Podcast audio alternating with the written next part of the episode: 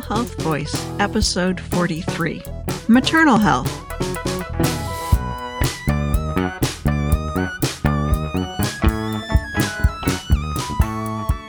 Welcome to the Rural Health Voice. I am Beth O'Connor, your host. We discuss rural health issues at the grassroots level and how state and federal policies play out in our local communities. How does racial bias impact pregnancy and childbirth for African American women? Kenda Sutton-El, co-executive director at Birth in Color RVA, joined me to discuss health inequities in maternal health. So, hello, Kenda. Welcome to our podcast. Thank you so much, Beth, for having me. So I was looking on your website and you're listed as a birth justice and maternal health advocate. How did you get interested in maternal health issues? So medical field runs into, into my whole family background. So I've always been interested in certain things. Um, I used to want to be a pediatrician, but the length of school, I was just like, oh, I don't want to spend that much time. Um, and I think, and then I was like, okay, I think I want to do business. So I went into the business role, but you know, you can't outrun your fate and what you're actually supposed to do. So then it came back full circle. Um, and then the alarming rates for black women dying during childbirth is extremely high. So that allowed me to like full flooded pursue that issue and raise awareness to it. Right. Now, there are terms that we tend to use interchangeably when they really aren't. Can you tell me, like, what's the difference between a doula as opposed to a birth worker or a midwife or all of those other terms? So a doula and a birth worker are essentially the same. Some people don't like to use the the term doula simply because in Greek it means a slave. Ah. So that's why you'll see a lot of people changing and trying to gear to more towards birth worker, but it's kind of hard when people don't understand what a birth worker really is. Um, the difference between a, a birth worker and a midwife is essentially the doula birth worker provides the support to the parents. So they're there from the from point A to to finish and after you've already had your baby. So we're providing that support whether it's mentally, spiritually, whatever type of support they need, we're there. Um, depending on what type of birth they want, natural, epidural, we're giving them guidance and providing them with research um, to make it a lot smoother and making sure that they know that they have rights. The midwife is the person who actually helps to finish the birth process. So they're the ones that essentially catch your baby or tells the the partner how to catch the baby because a lot of people don't understand that they can catch their own baby um, because it's their right. So we always try to advocate and make sure that people know, as a birth worker, that people know that they have rights that they don't even think about. Sure, if they've got the opportunity to do that, and that's what something that they want to do, they should be able to know that's available to them. Right. So, on, on a midwife, are there different levels of training? I know another term that's out there is, is certified midwife. Is that like a, a separate category? So essentially, they they are one of the same. So you have a certified professional midwife, and then you have a certified nurse midwife. The certified professional midwife is the is the midwife that works out of hospital. So they typically do the home births or birth centers. A certified nurse midwife is typically inside of the hospital working under a provider, um, which is an OB provider. So okay. those are the differences. The differences are as far as like schooling and all of that type of stuff go into play as well. Sure. So you talked a little bit about, you know, making sure that people know, for example, that they can catch their baby and other rights related to the birthing process. Um, and I know on your website it says that you're providing pregnant mothers services to ensure a safe delivery and make better decisions for their children. So I, I, would think that would be one thing, information on, you know, that process. What other types of services do you make available? So we make available nutrition, we make available um breastfeeding Um, we always like to provide breastfeeding education, childbirth education, making sure, ensuring that parents know how to properly care for themselves and their child and how to properly um, breastfeed as well. Um, there's a lot of stigma around breastfeeding and how it's like super, super easy, and that is not the case. So we like to make sure that they have that information on how to do it successfully and that they do have people that are cheering them on throughout the process because it does get a little difficult. So let's talk about those cheerleaders. Do you involve fathers or other family members in the process? Yes. So typically, we, as a birth worker, we've met the father. We work directly with the father as well, making sure that he's prepared making sure that he feels like it's a part of his he's a part of the process because essentially this is his birth as well so we like to make sure that he's always included and that actually makes a difference in the bonding process between the father and and the child and then we also pro- um, provide extra support, um, making sure that the family know that the needs of the of the mother and like what they should be doing and how to, you know, we'd always like to tell parents and families, you know, we we know birth baby showers are great. Postpartum showers are even better. Sure, let's have that baby there. Right and let's provide that support to the mom make sure that she's eating like she's supposed to especially if she's breastfeeding she has to remember to eat. Mm-hmm. absolutely. And one of the other things i saw was racial bias training. What what types of people benefit from that training? So i would say everyone can benefit from that training but specifically providers um, a lot of people don't realize that there's a lot of different biases um, depending on the way you grew up a bias could be something biased to me, but you don't think that it's bias. So making sure that everyone knows and, and knows how to navigate those situations and also mm-hmm. teaching trust building because if that client doesn't trust you, she's not going to tell you her background, and which her background is going to be key essential to making sure the outcome of the birth is great. So, can you give me an example of, of a typical bias that you run across and how you would address that with a, a healthcare provider or, or, somebody else involved in the process? So, a typical bias is, say, for instance, I have Medicaid, um, or I have a or if I pay my copay with cash. I've had instances where um, medical staff at the at the office who's doing intake has like looked down or laughed at a client and when clients tell me this, I always backtrack and go around and I usually record if they kind of tell me like, okay, it was this person. And I've, I went and paid cash, um, for a copay and they were like, oh, she doesn't even have a credit card. See, this is what we're talking about. And, you know, a lot of, of racial things come into play that should not be happening. Or say, for instance, I'm over, the doctor tends to think that I'm overweight.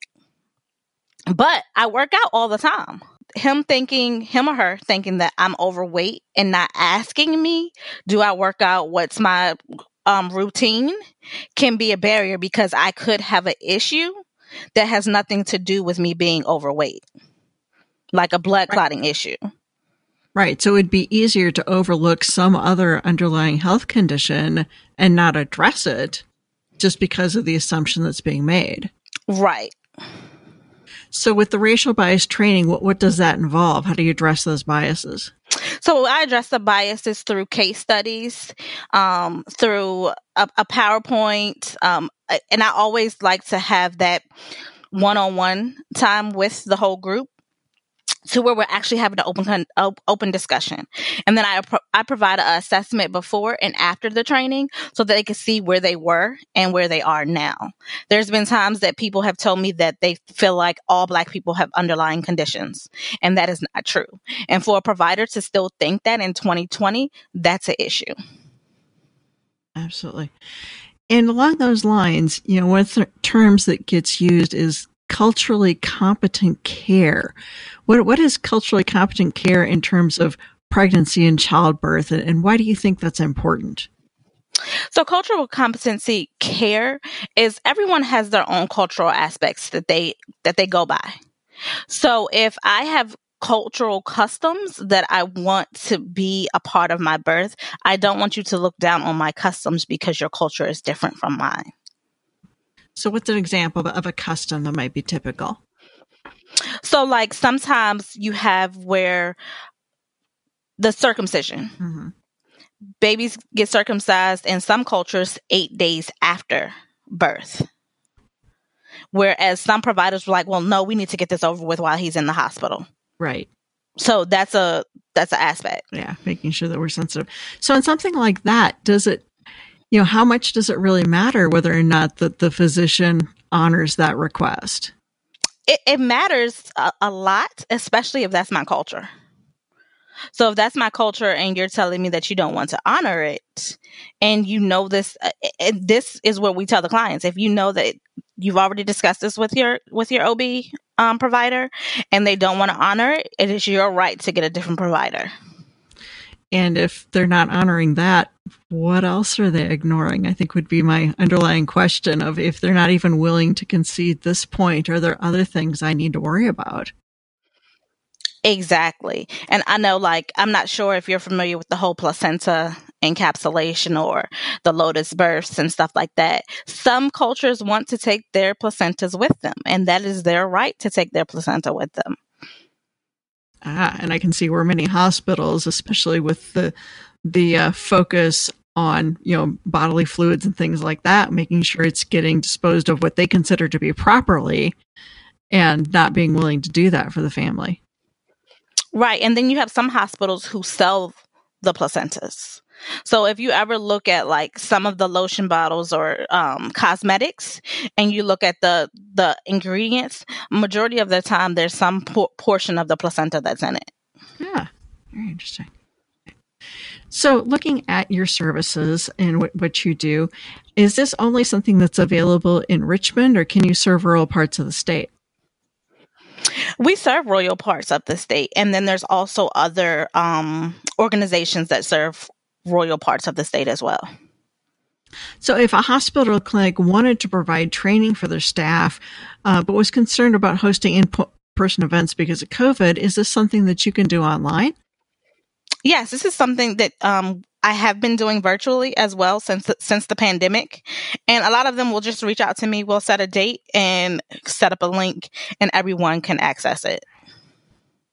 Yeah, so so very necessary to be flexible right now with everything going on.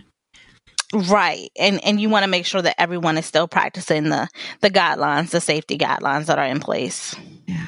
Now something that we have going on is the Rural Health Voice Conference is coming up in November, and one of our speakers will be discussing racism as a public health crisis. How do you see that manifesting in maternal health? I would I have to agree with them on that um, sometimes we've had providers that will ignore a, a, black woman because they're like, "Oh, this is normal. You're that's normal pain," or they feel like a black woman is the stigma is that that black women are really really strong, so that we can take more pain than other nationalities and ethnicities. And you know, something we've addressed in this conversation or in this podcast before is that you know the the barriers for maternal health aren't limited to African Americans that are in poverty, it's it's across the spectrum that, that we see these issues manifesting. Yes, everyone tends to think that it is because of the low income or they don't have access to prenatal care. However, some instances that is true, but that's not for everyone. The the rate actually involves wealthy women, wealthy black women as well, whether you're college educated, whether you're not. Um, and, and, that's, and that's a real issue. Um, I'm not sure if you were familiar with like Serena Williams story or Beyonce's story or Kira Johnson. Um, these are wealthy women who've experienced uh, almost death during their, their pregnancies. Kira Johnson actually did die during pregnancy. Yeah, And, and what a tragedy to, to have something that, you know, could have probably been easily addressed, dismissed because of those biases. Right. So, you know, looking at what you've done in terms of, of birth justice, maternal health, if someone is interested in reproductive health as a career, what what advice would you give that person? What what steps could they take to move towards that goal? I would give them to make sure they study all of the sciences. Um, science is really what drives um, my motivation is being able to look at certain instances, certain things that does not need to be done, but also the most important key is is taking science and pairing it with a, a natural holistic care.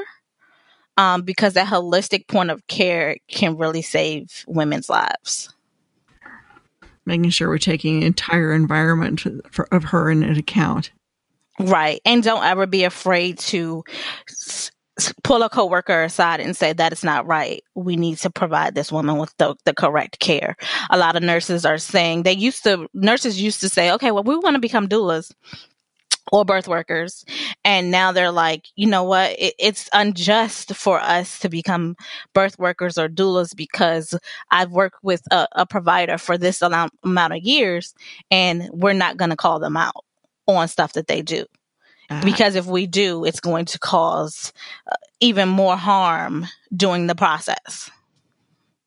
Sure, sure. So, last question. This is something that I ask all my guests. If you could do anything, what would you do to improve health and healthcare in rural America? I would actually change the entire healthcare system. The healthcare system was developed by mainly men, and you can't tell a woman more about her body than women can tell about our own bodies. So I would build up the uh, entire new healthcare system. Terrific. I love it. Well, thank you so much for joining me today, Kenda. And thank you so much for having me, Beth. That's Kenda Sutton-El advocating for a revival of our healthcare system. If you want to hear more about this issue in our rural communities, join the Rural Health Voice Conference. Speaker Kevin Harris will be providing a presentation on racism as a public health crisis. Visit the show notes for details. Until then, make sure you get your flu shot. This year's been unreal. Now, school for kids is laptops in the living room. Coronavirus turned everything upside down. But we still have to remember important stuff like getting flu shots. Why's that? In uncertain times, getting a flu shot is something we can control. It's one less health worry for our family. You're right. I read the flu causes thousands of deaths and millions of doctor visits each year. All right, then. We're getting family flu shots, and we'll tell our friends they should too. Flu shots are more important than ever this year. This ad sponsored by the Virginia Hospital and Healthcare Association.